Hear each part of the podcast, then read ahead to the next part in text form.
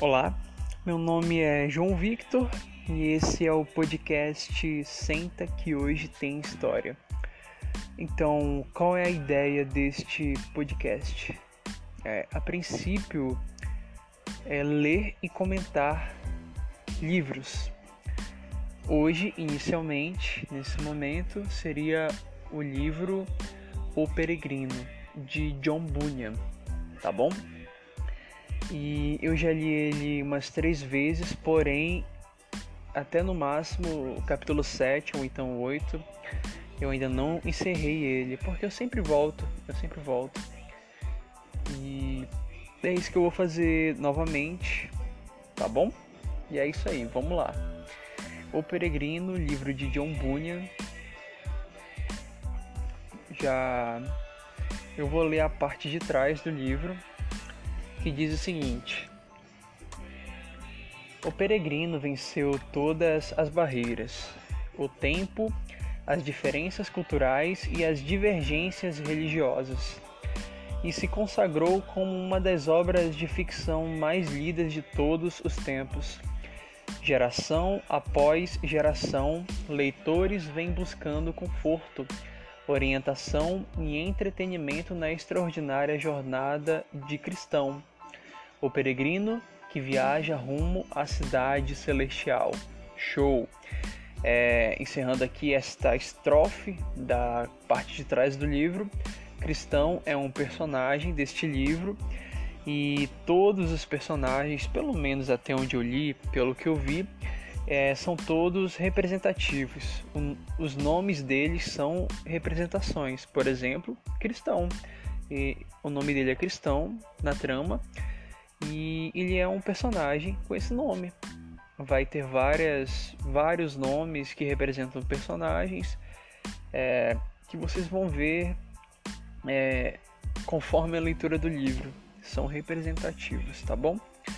Partindo para a segunda estrofe, o pregador inglês John Bunyan, que nasceu em 1628 e faleceu em 1688, tece de modo alegórico o destino de todo aquele que abraça a fé cristã como fundamento de, de vida. Tá.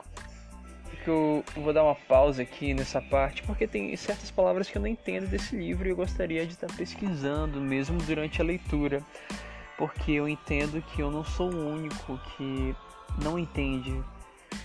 Creio que você, caro ouvinte, te dou graças por você estar me acompanhando eu também não entendo todas as palavras, tem umas palavras bem diferentes e eu não estou habituado nesse livro, tá bom? Então vamos lá, teste, significado de teste. Eu vou puxar direto do Google mesmo, tá bom? Aqui, do irmão Google, do meu parceiro Google. Significado de teste. E vamos lá. Fiquei sem net aqui no tablet. Cara, era pra dar, pra dar pausa aqui no Anchor, né? E Anchor, dá uma atualizada aí. Vai me ajudar bastante. Eu deixei uma musiquinha de fundo aqui. É um folk gospel é do canal do YouTube Modern Trade. O nome aparentemente desse grupo é a Sulphur Gospel Revival quem está cantando nessa música é a Courtney Patton, é a cantora principal e o nome da música é Welcome Table, tá bom? É um grupo. E é isso aí, vou colocar aqui a senha do Wi-Fi.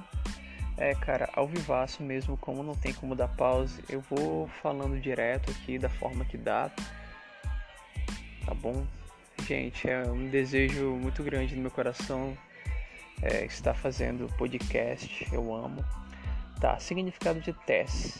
É, o que significa a palavra teste? Segundo o site aqui, significa produzir.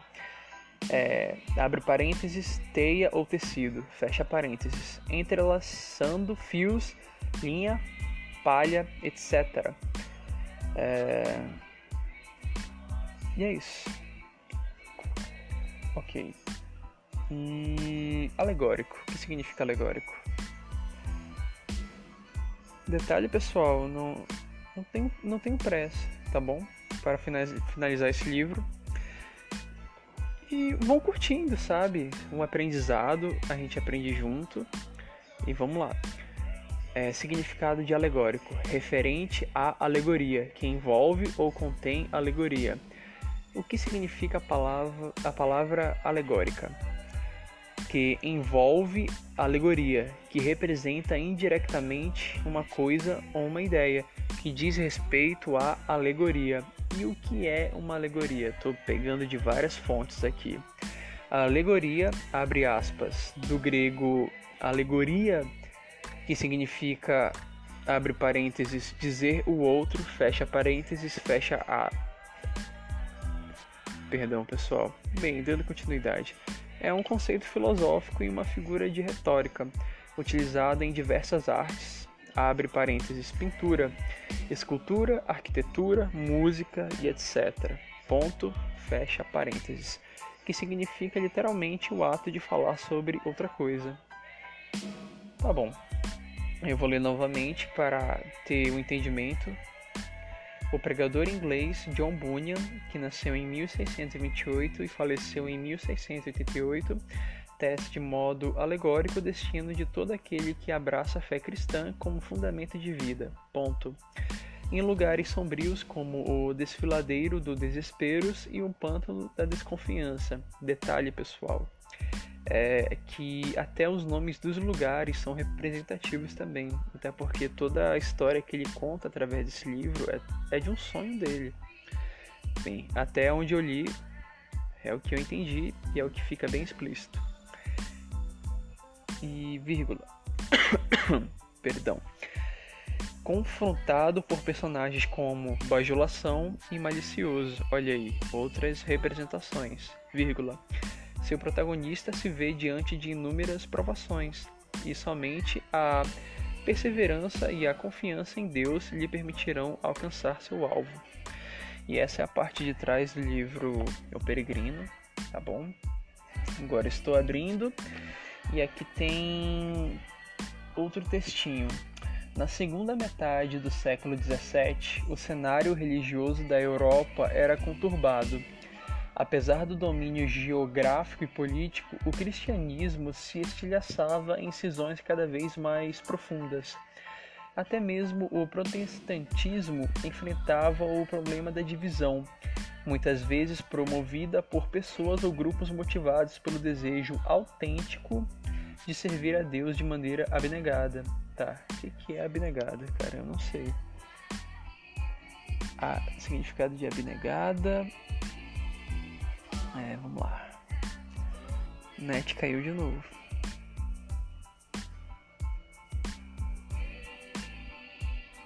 Ok, conectou novamente. E vou pesquisar.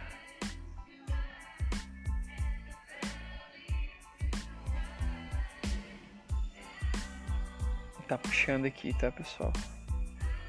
A internet tá mais ou menos aqui. Vou puxar no meu celular mesmo. Interessante a gravação aqui no Anchor continua, então vai ser por aqui mesmo. É, significado de abnegado. É que ou que revela ou encerra abnegação. O que quer dizer a palavra abnegado? Adjetivo que renuncia às suas próprias vontades em função de uma outra pessoa, que não age por interesse. Ponto e vírgula. Altruísta. Ponto. Substantivo masculino, indivíduo desinteressado, ponto e vírgula, que se caracteriza por possuir abnegação, ponto e vírgula, sacrificado, devotado, dois pontos, sujeito abnegado, ponto, etimologia, abre parênteses, origem da palavra abnegado, fecha parênteses, ponto. Muito bom, isso aqui deu, deu para entender bastante. E voltando, é, servir a Deus de maneira abnegada, vírgula, não importando os obstáculos do, no caminho, ou seja, um caminho totalmente devoto, é, sem, sem que seja pela vontade própria, sem que eles entendem que é a vontade de Deus para a vida deles.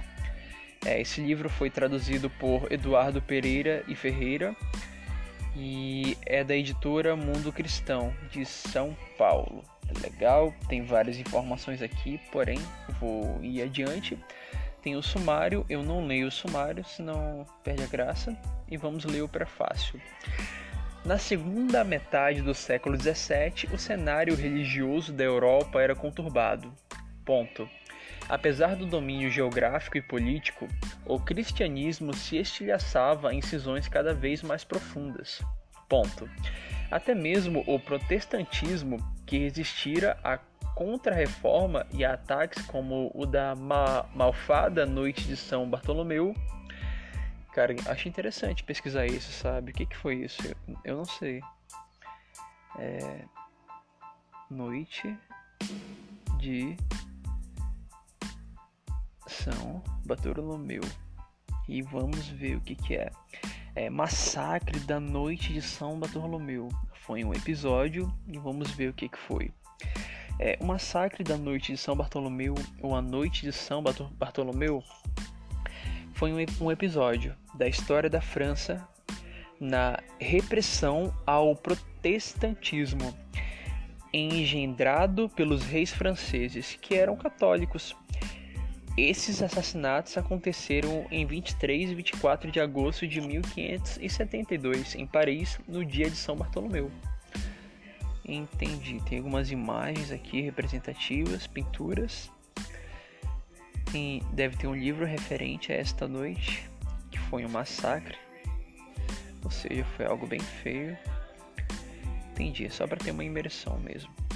É, dando continuidade massacre que ceifou a vida de milhares de huguenotes franceses um século antes. Quem são os huguenotes franceses? Vou pesquisar também.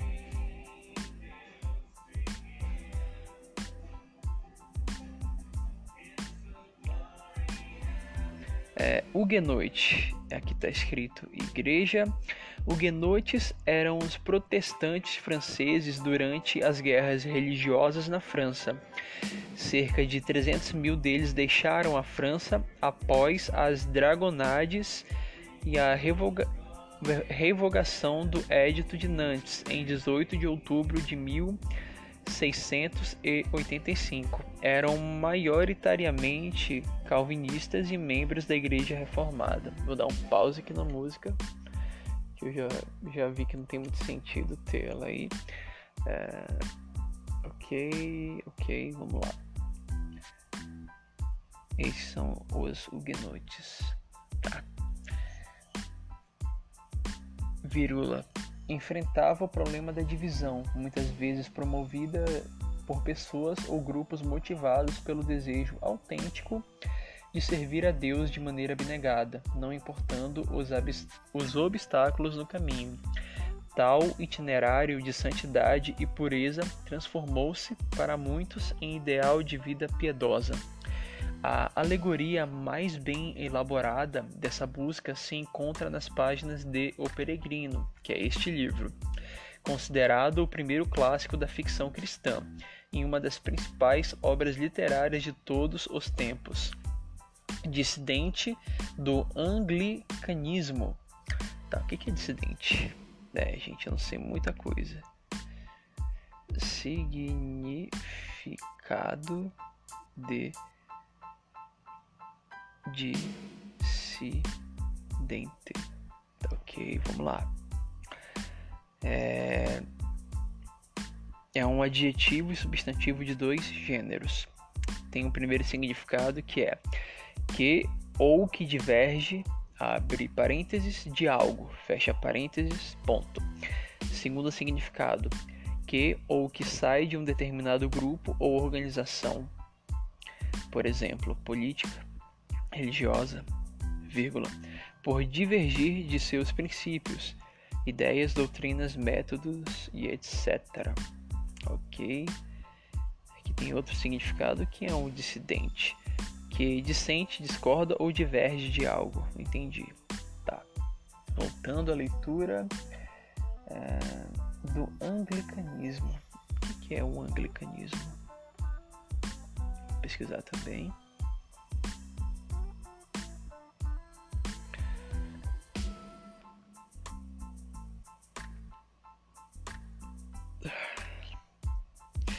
Aqui tem um significado de religião.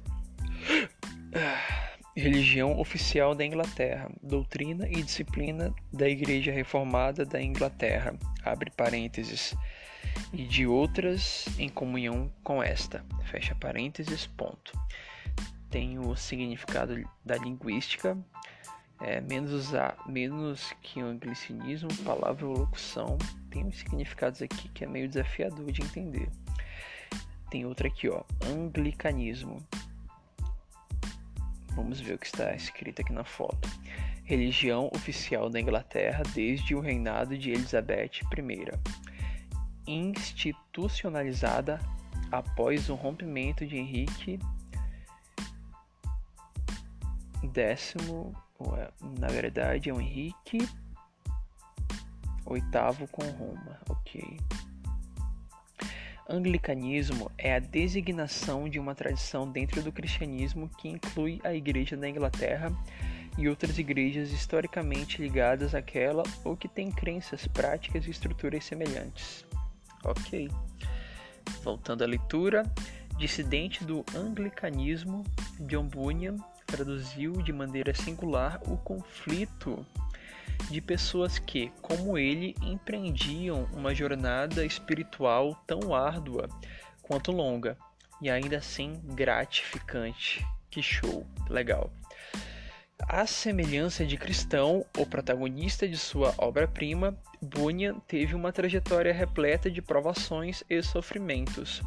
Ele nasceu em 1628 em Elstow, cidadezinha rural no interior da Inglaterra.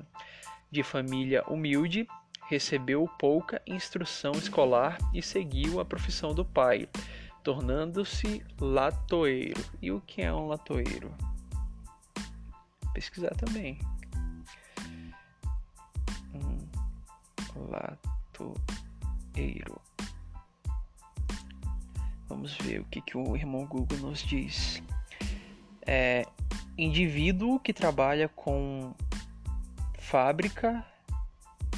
Não, perdão, gente, vou ler de novo. Indivíduo que trabalha com, abre parênteses, conserta, fecha parênteses, vírgula, fabrica ou vende objetos de lata, abre parênteses, folha de Flandres, fecha parênteses, ou de latão, ponto e vírgula, bate folhas, vírgula, fundileiro. O que significa a palavra latoeiro? Vou estar tá sempre pegando mais de um para deixar bem fixado, tá bom? Para realmente aprender. É, substantivo masculino, fabricante de objetos de latão, o que trabalha em peças de latão, ponto e vírgula, funileiro. Ok. O que significa, significa funileira? Funileira. Pessoa especializada em mecânica que trabalha utilizando folhas de Flandres, geralmente em trabalhos relacionados ao acabamento de telhados. O que, são folhas de Flandres?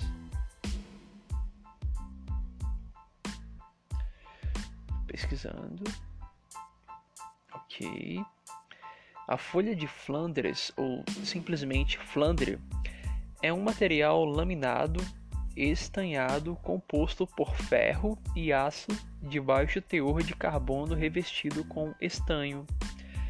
Isso é Flandre. Te incentiva a estar tá pesquisando para você ver a imagem para cada coisa que eu for pesquisar aqui também, porque fica algo que fixa mais a mente. Inclusive me ajuda muito, tá bom? Esse aqui é um podcast, porém só estou gravando áudio. Tá bem? E vamos dar continuidade. É, no verão de 1644, quando tinha 16 anos, perdeu a irmã caçula e a mãe. Em seguida, alistou-se no exército parlamentarista. O que é o exército parlamentarista? Eita, João, você vai pesquisar isso, mesmo. Quero entender.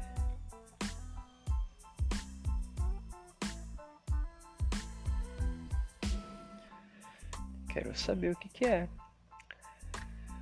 é pesquisar o que é, vou, vou adicionar aqui, vou incrementar a minha pergunta, tá bom? buscar algo de melhor entendimento. Fechou?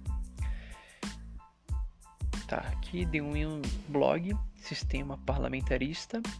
A, tra a transição atual é prolífica em extravagâncias que espelham interesses de todo tipo, ensejando uma agenda surpreendente. Aqui não está dizendo o que, que é, tá bom? Não está dizendo mesmo. E eu vou deixar como está. Olha, o que é parlamentarismo? Isso aqui pode me ajudar. Parlamentarismo, o significado vindo da política, ciência política e ideologia.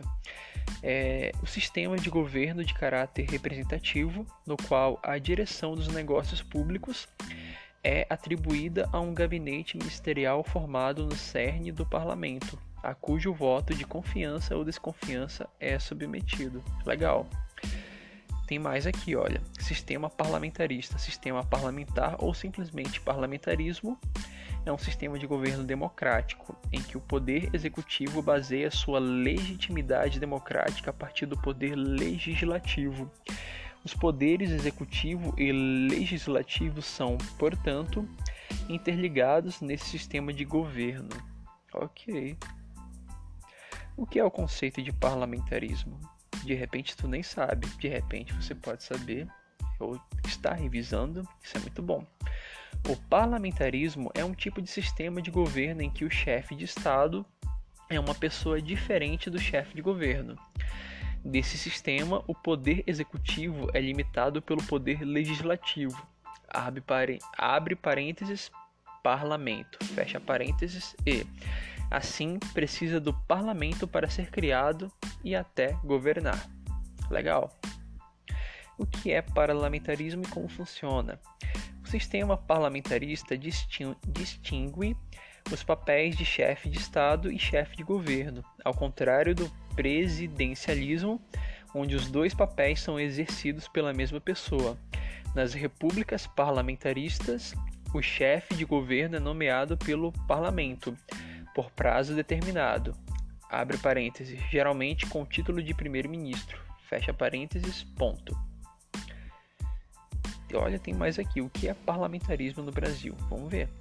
No parlamentarismo, regime constitucional de repúblicas ou monarquias, o poder executivo é exercido pelo primeiro-ministro, que é quem governa com o apoio do parlamento, da Câmara, da Câmara o sistema parlamentarista implantado no Brasil durante o governo pessoal de Dom Pedro II inspirou-se no modelo inglês.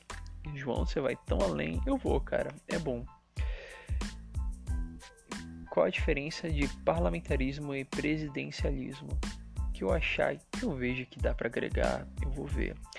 Nos governos presidencialistas, o poder executivo é exercido pelo presidente da República, eleito pelo voto direto.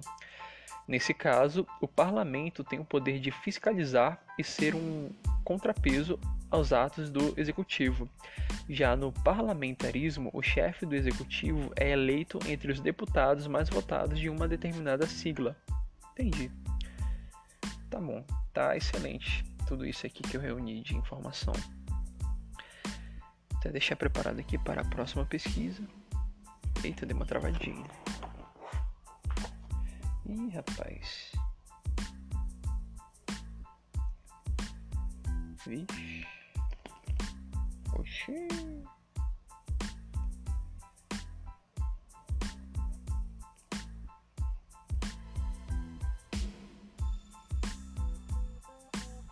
Voltei. Acredito que deu uma bugada aqui no meu celular.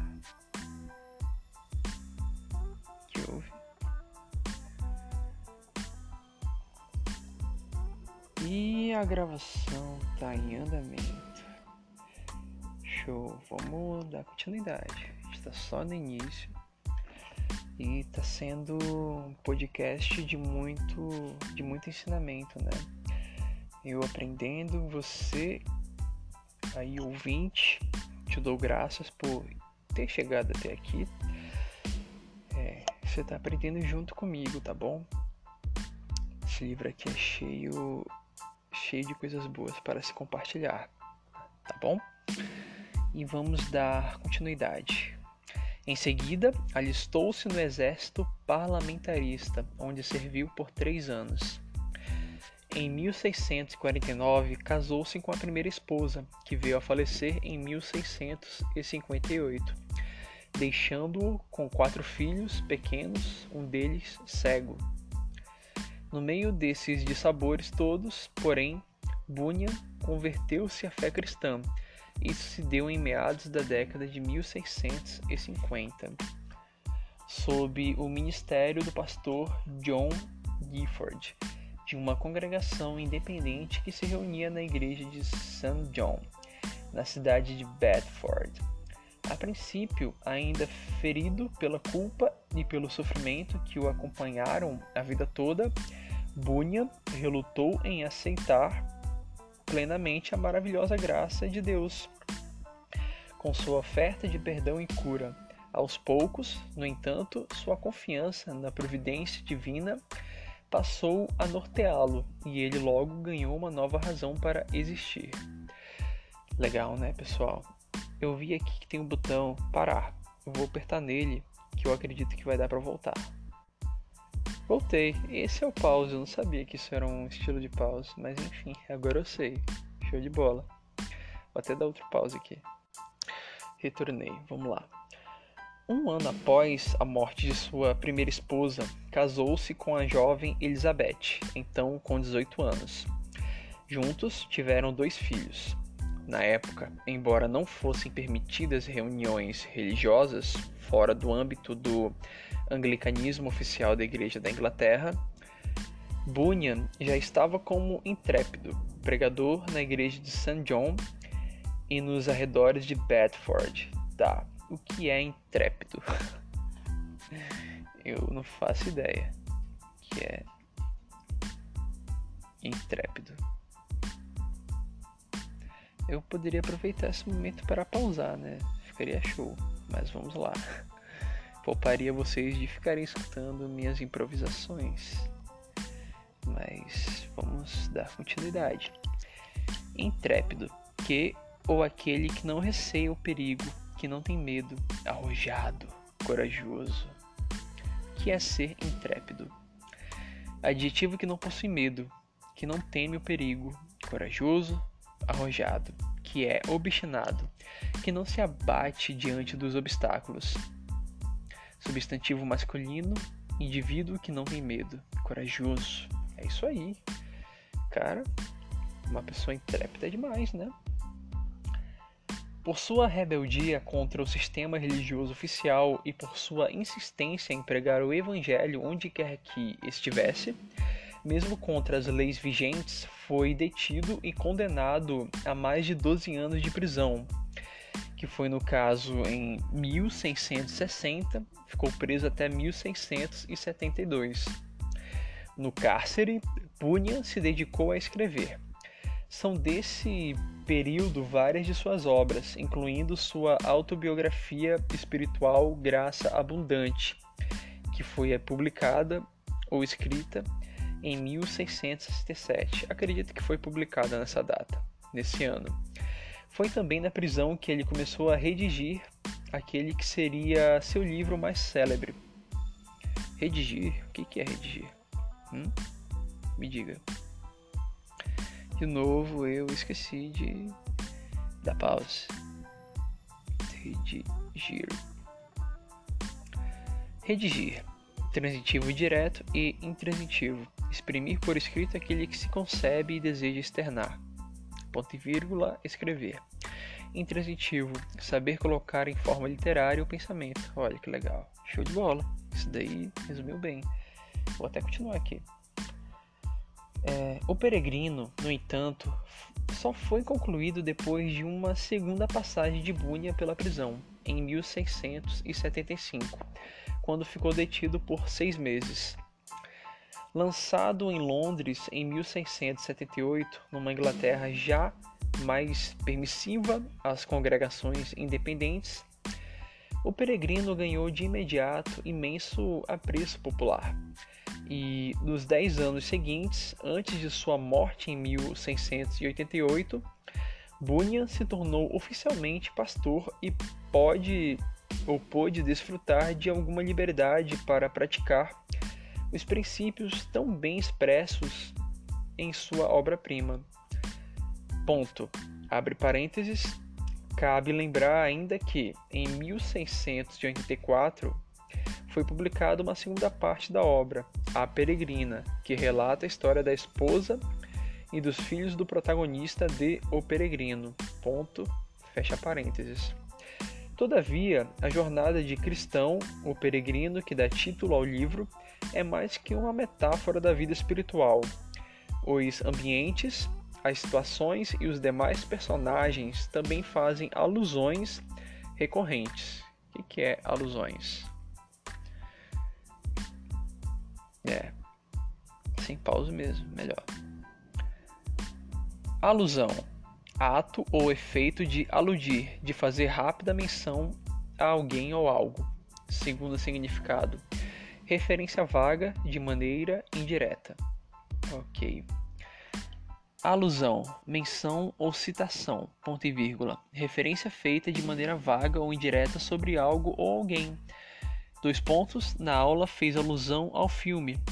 Ponto palavra ou frase que tem o intuito de mencionar, vírgula, de citar, vírgula, algo ou alguém que não está presente, vírgula, mas pode ser retomado pelo contexto. Legal, entendi. Interessante, gostei. É, dando continuidade. Ainda que discretas ou mesmo escamoteadas, o que, que é isso? O que é escamoteadas?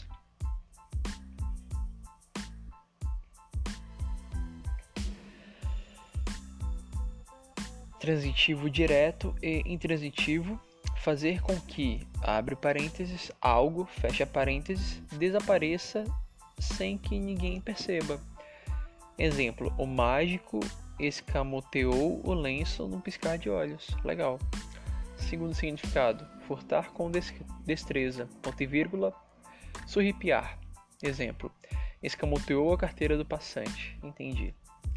Dando continuidade à leitura, as mazelas da sociedade, a corrupção das cortes e a institucionalização que se tomou conta da igreja, roubando seu caráter mais precioso. Dois pontos. O de agência de promoção da espiritualidade da comunhão com Deus. Ponto. É, o que, que é mazelas?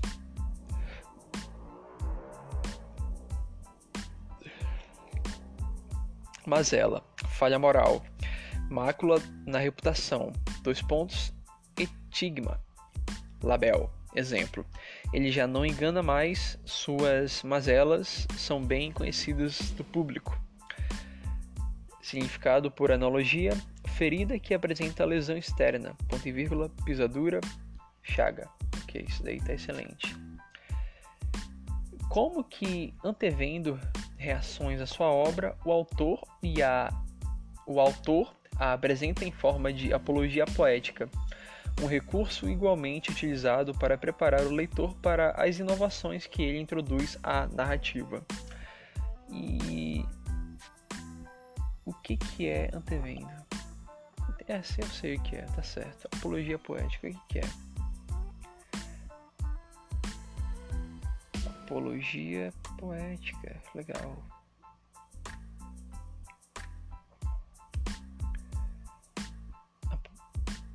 Aqui apareceu antologia, mas o que eu quero é apologia.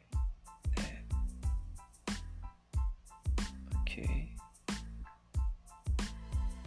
É, vamos dar continuidade, tá? Vamos dar continuidade. Não é difícil se identificar com os personagens da obra. Bunyan ilustra com grande habilidade as, as fragilidades da estrutura humana a exemplo de todos nós, cristão é, por vezes, vacilante e confuso.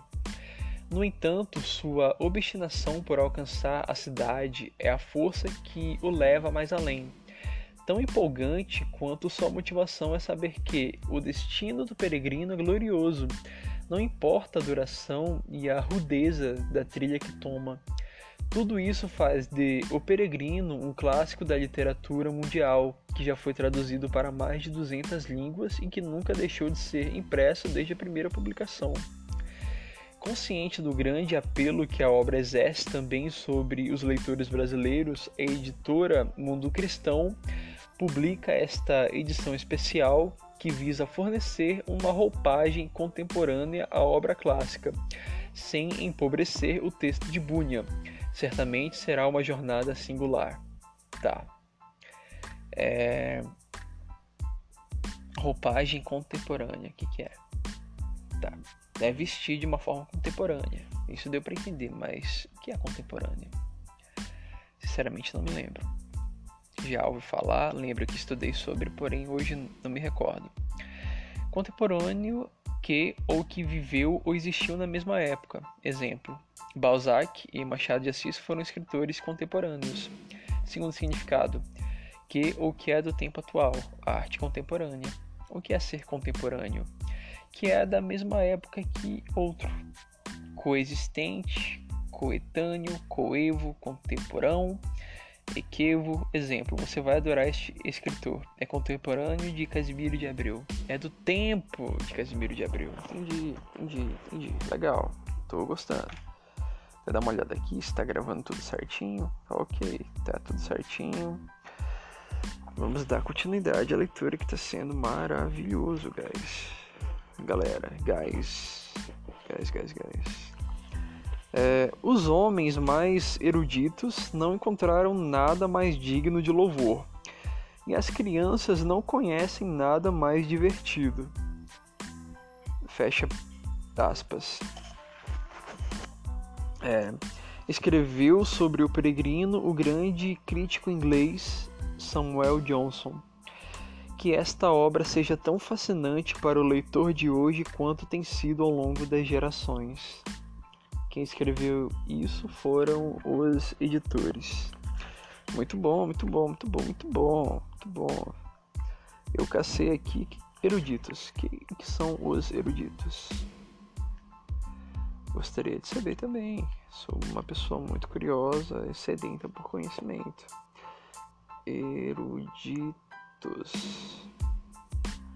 Ok. Erudito que ou que tem ou revela erudição, professor erudito, tá? Mas o que que é? Aqui está dizendo, né, erudito, aquele que tem um excesso de cultura e de conhecimento, geralmente conseguidos através da leitura, que no caso estou me tornando um, é isso, não sei, em que há ou expressa erudição, indivíduo erudito. O que que é a erudição? Erudição é uma instrução vasta e variada, adquirida sobretudo pela leitura e pelo estudo, direcionada a um conhecimento de cunho acadêmico. Pode-se chamar de sábio uma pessoa erudita, embora, a rigor, o, o conceito de sabedoria deva incluir também competências mais amplas, como prudência, moral e experiência de vida. Legal, legal, gostei. Muito bom. Tô me tornando uma pessoa bem erudita, então, né? Tomara que seja algo bom. Se isso aqui é tudo, tudo correto, vamos dar continuidade. Apologia do autor a seu livro. Aqui vamos dar de encontro com uma poesia, tá bom? Uma poesia diferente, um pouco desafiador de entender, mas vamos fazer esse esforço. Vamos dar o início agora. Quando no início peguei da pena a escrever, Mal imaginava a cena, que fora compor assim um livrete. Não, pensava em outro motete. Mas, já quase concluído, porque não sei, sem me dar conta, a este me atirei. Tá, o que é um motete? É um, uma poesia difícil, porém vamos desmembrá-la, tá bom? Parece algo bem louco mesmo. Motete é um mote breve, curto, dito, comentário satírico, gracejo, motejo. Tá excelente. Dando continuidade. E assim foi, dois pontos. Eu escrevendo sobre um anelo e a corrida dos santos nesta era do evangelho.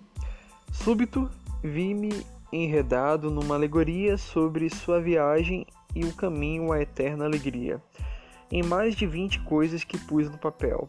Isso feito, já mais vinte na cabeça, ao léu. A se multiplicar se atiraram novamente, como centelha que voa de brasa ardente. Ponto. Mas pensei, se vocês se reproduzem tão rápido, melhor é pô-los de lado, para que afinal, vápidos, ad infinitum, não se multipliquem a corroer o livro em que me debruço a escrever. Ok, galera, aqui tem palavras bem desafiadoras e eu prefiro dar continuidade à poesia, senão perde muito sentido, perde muito significado do que o livro quer passar, tá bom? E assim fiz, sem ter ainda ideia distinta de assim exibi-lo a todos, papel e tinta. Só pensava em fazer nem sei que, ponto e vírgula. Nem me esforcei, portanto, não vê? Por agradar ao próximo, não, pois o fiz para mim mesmo, adulão. que é um adulão?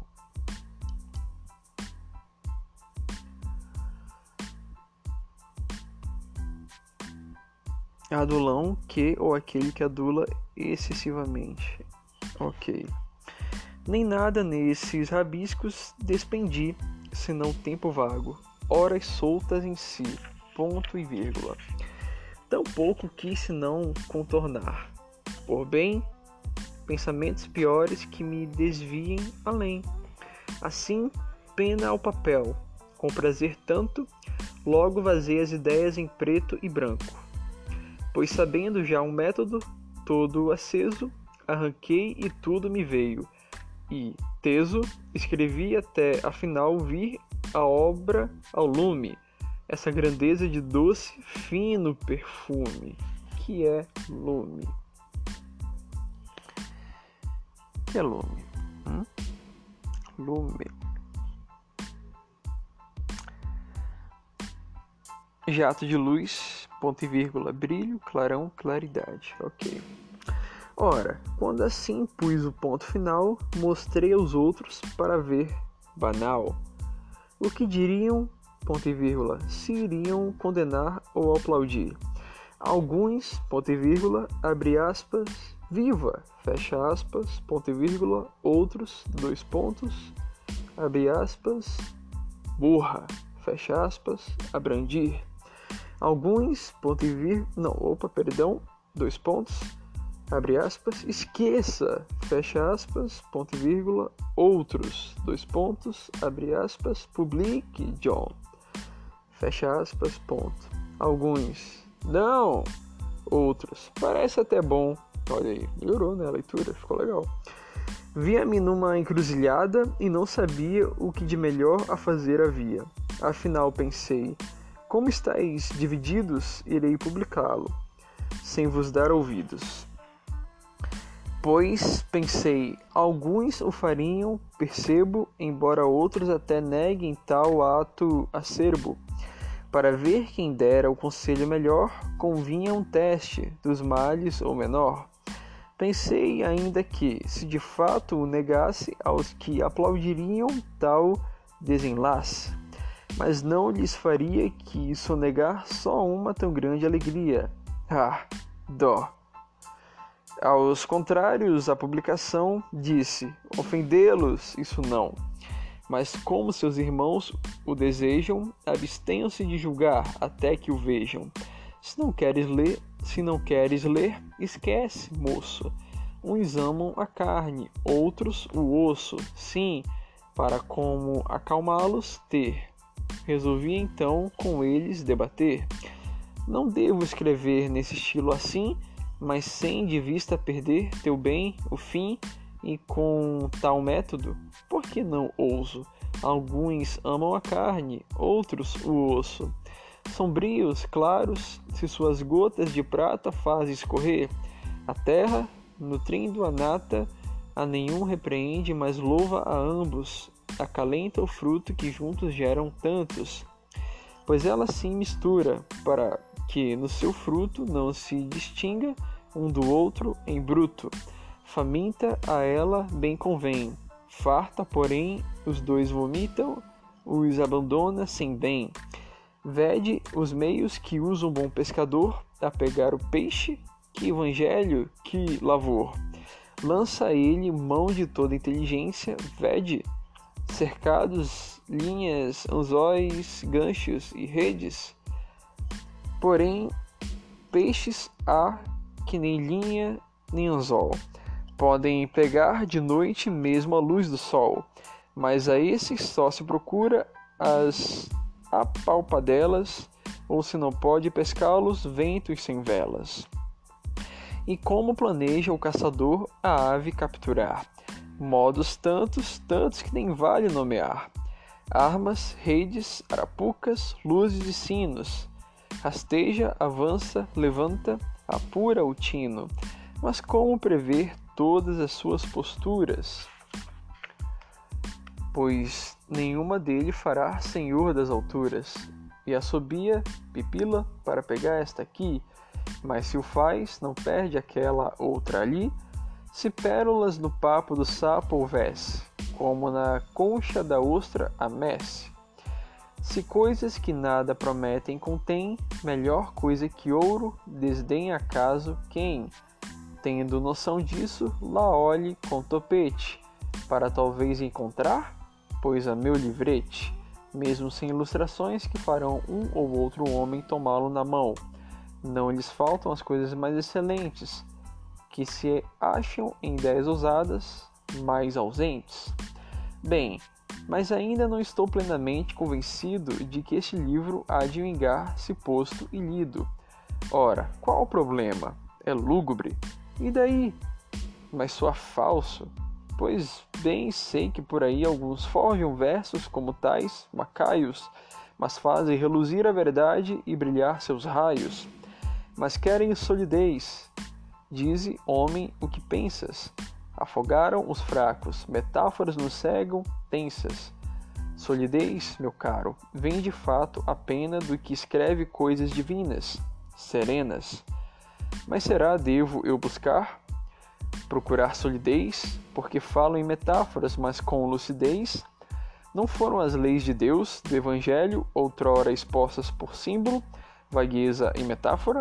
Ora, qualquer homem são a censurá-las, reluta para que não venha a assaltar, em luta, a sabedoria sublime.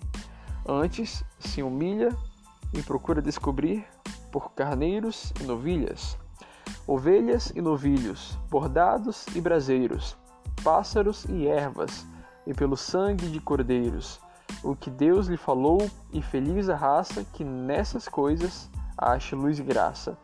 Não se apresse em concluir, portanto, que almejo solidez, sou rude e tanto, o que é sólido não demonstra nem lesa, nem o que vem em parábolas nos despreza, para não recebamos levianamente o doloroso, tampouco nos prive da alma o gozo. Minhas palavras, nublosas, sombrias, retém a verdade, como cofres o outro contém. Muito usaram de metáforas os profetas para expor a verdade. Sim, e se a meta é Cristo e seus apóstolos, claramente resulta que as verdades até hoje estão sim ocultas. Acaso temo dizer que a divina autoridade que com primor humilha toda sagacidade é em todo canto dessas coisas tão plenas, sombrios símiles, alegorias, e que a centena brotam do mesmo livro os raios de luz e o brilho que transforma a mesma noite mais escura em idílio? Vinde que quem me censura examine a sua vida, e ali ache palavra mais sombria e descabida, que no meu livro não cabe. Sim, e saiba e core, pois nas suas melhores coisas há palavras piores. Ok? Que nos ergamos diante de homens imparciais e contra um ouso apostar dez ou mais, que encontrarão sentido e belo nessas linhas latas.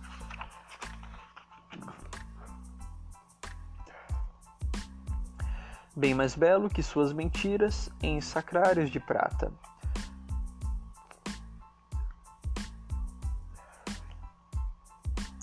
Vem verdade, mesmo em bandagem rente, orienta o juízo, retifica a mente, afaga o entendimento, a vontade domina, também a lembrança preenche, ensina, com aquilo que deleita nossa imaginação. Enfim, mitiga, peço a nossa preocupação.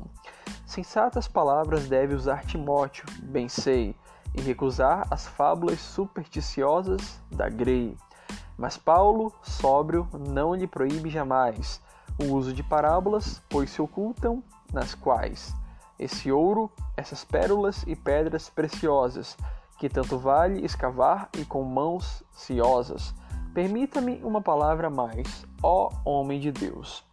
Estás acaso ofendido? Quiseras me exprimisse eu com palavras, quem sabe de roupagens outras, ou fora eu mais explícito nessas coisas poucas? Três coisas ouso propor. Depois as submeto aos que me são melhores, e isso prometo. 1. Um, não acho negado me seja usar isento esse meu método, pois não violento. Palavras, coisas, leitores, nem severo sou, por usar figuração ou símile, mas sim sou. E o quanto puder, escancarado o peito, elevar a verdade de um ou do outro jeito. Negado, disse eu, não, o direito eu tenho.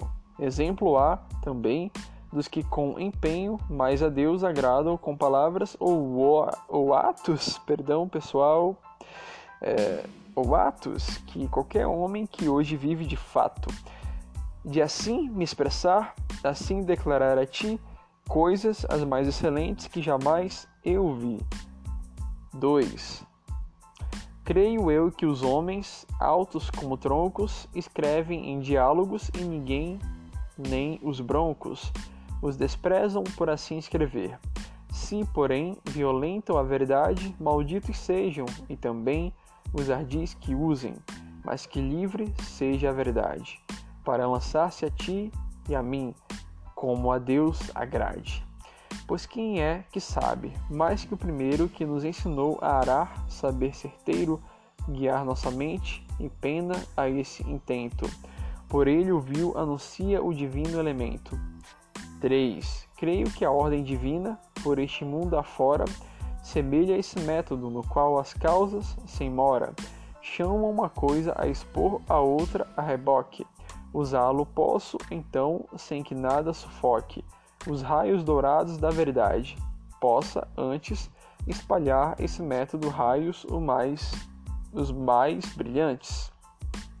E agora, antes ainda de largar minha pena, mostrarei o valor do meu livro nessa arena. Confiarei ele como a ti, ao zelo ardente que ergue o fraco e prostra o valente. Este livro perante teus olhos traceja um homem que ao prêmio perene almeja. Mostra-te para onde ele vai, de onde vem, o que deixa por fazer e o que faz também. Ainda te mostra como corre, vivas, para chegar ao portão da glória e da paz. Mostra ainda o que, esbaforido, corre à tona, como para alcançar imperecível coroa. Aqui vês também por que é que esses mouros desperdiçam tanto esforço e morrem loucos. Fazer uma pequena pausa e já retorno.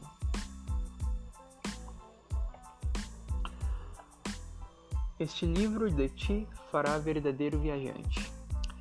E se por ele te deixares guiar adiante, até a terra santa te levará, nas monções desde que compreendas as suas orientações. Sim, fará os inertes ativos rijos e aos cegos pudera fará ver prodígios. Buscas então algo raro e proveitoso? Verias verdade num enredo assombroso? És acaso esquecido? Lembrar-te-ias do ano novo ao fim de dezembro todos os dias? Pois lê minha fantasia que feito pua penetra, e tomara ao desesperado consolo decreta. Em palavras tais está este livro escrito, que até os lânguidos desperta o grito. Novidade até aparece, mas nada contém. Não, senão os fios do evangelho, sinceros são. O tempo máximo de gravação é 60 minutos. Fique de olho no relógio. Ô louco, então eu vou finalizar. Tá bom. Ok. Finalizar. Queres acaso ter livre da melancolia? Opa, perdão, vou ler de novo. Queres acaso te ver livre da melancolia? Queres prazer mais longe da louca agonia? Queres ler enigmas e sua precisa solução? Ou preferes te afogar na tua contemplação? Queres a carne? Será não preferes destar-te? Ver um homem nas nuvens ouvindo falar-te? Anseias ver-te no sonho? mas sem dormir? Ou não preferes a um só tempo chorar e rir? Não te atrai a ti mesmo te perderes sem dano, para depois te achares sem passe sobre humano? Queres tu mesmo ler, sem sequer saber o que? Sabendo, porém, por essas linhas mesmas que leis, se estás ou não abençoado. Ah, vem, então, e abre meu livro, uma somente, um só coração. John Bunyan. E o nome do livro em inglês é The Pilgrim's Progress from His Word to That Which is to Come, delivered under the similitude of a dream, wherein is discovered the manner of his faring out, his dangerous journey, and the faith arrival at the defied country. I have used similitudes by John Bunyan.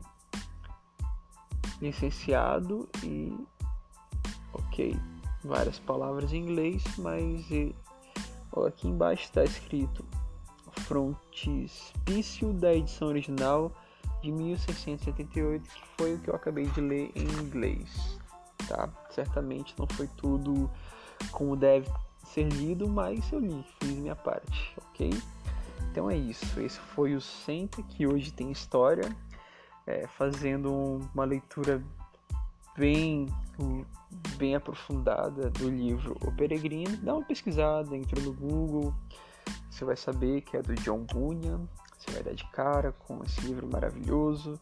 Fique à vontade para estar tá lendo além de escutar aqui. E cara, gratidão por ter chegado até aqui. Meus parabéns, você é o cara, você é mega, você é demais por ter é, chego até aqui, por ter me escutado até esse momento. Foi um momento de muito aprendizado e de uma leitura sensacional. Te dou graças, tá bom? E é isso, cara. Deus te abençoe. E tamo junto, amigão. Senta que hoje tem história.